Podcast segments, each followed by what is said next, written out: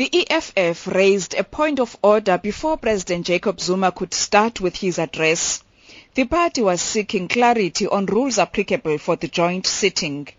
While the National Assembly Speaker Baleka Mbete was outlining the rules applicable to the joint sitting, EFF leader Julius Malema rose on a point of order. On a point of order, Honorable in Speaker. terms of Section 84 Honorable 2D Speaker, can you please recognize of the me on a point of order Constitution because of the point Republic of of order South is part of Africa, the rules and you can't read proceed like with that. joint rule point of order is not part of the rules. The rules are very important because they govern the this State house. All of of the us Nation must be governed address. by the rules, Speaker. A few moments after President Zuma had started with his address, COPE leader Mosiuoa Lekota also raised a point of order. After dismissing him on numerous occasions, Mbete gave up and allowed Lekota to raise his point of order. May I simply, Honorable Lekota, may I please take state your my seat. point of order? You can, you may rule against it, but I want to state it. I want to state it, and you can rule against it. Honorable President, please take your seat. President. Madam Speaker, the Honorable President has already admitted before our nation in the Constitutional Court that he broke his oath of office. No, I must say this. He broke his oath of office. He broke his oath of office. He is not.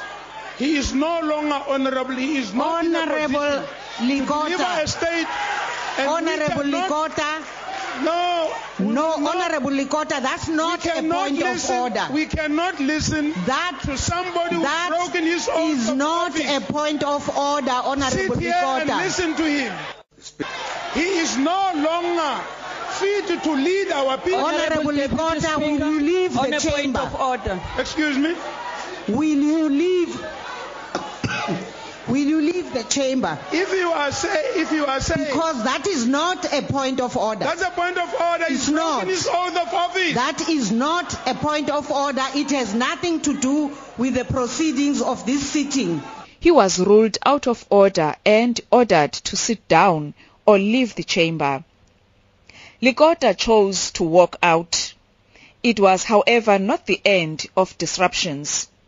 The EFF continued raising points of order. EFF MP Sipho Mbatha Chair of NCOP, carried by Honorable Wilson Speaker. Makubu with his sister Honorable Speaker, Toenet, Miss Tito, Semzima. Tito, Honorable Speaker,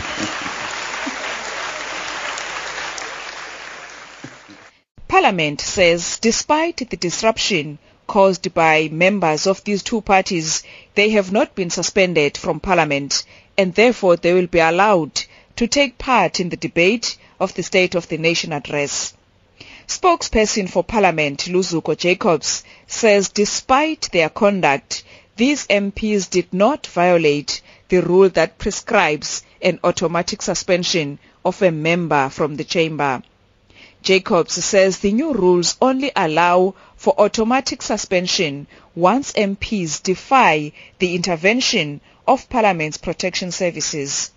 uh, everyone will be participating. Uh, no political party, no member of parliament has been suspended. Political parties will debate the State of the Nation address on Tuesday and Wednesday.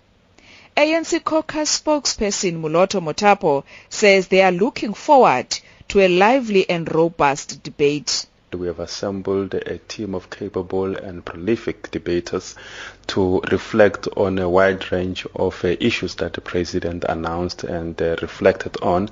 And therefore, we are very much ready and uh, we are confident that uh, this will be an enriching debate. It will be a debate that will be able to take uh, and expand on the, some of the issues that the President has uh, reflected on. The DA says it will focus on joblessness, low economic growth, service delivery and crime, while the Freedom Front Plus is likely to focus on drought that is ravaging the farming communities. President Zuma will respond on Thursday. Lulama Matya in Parliament.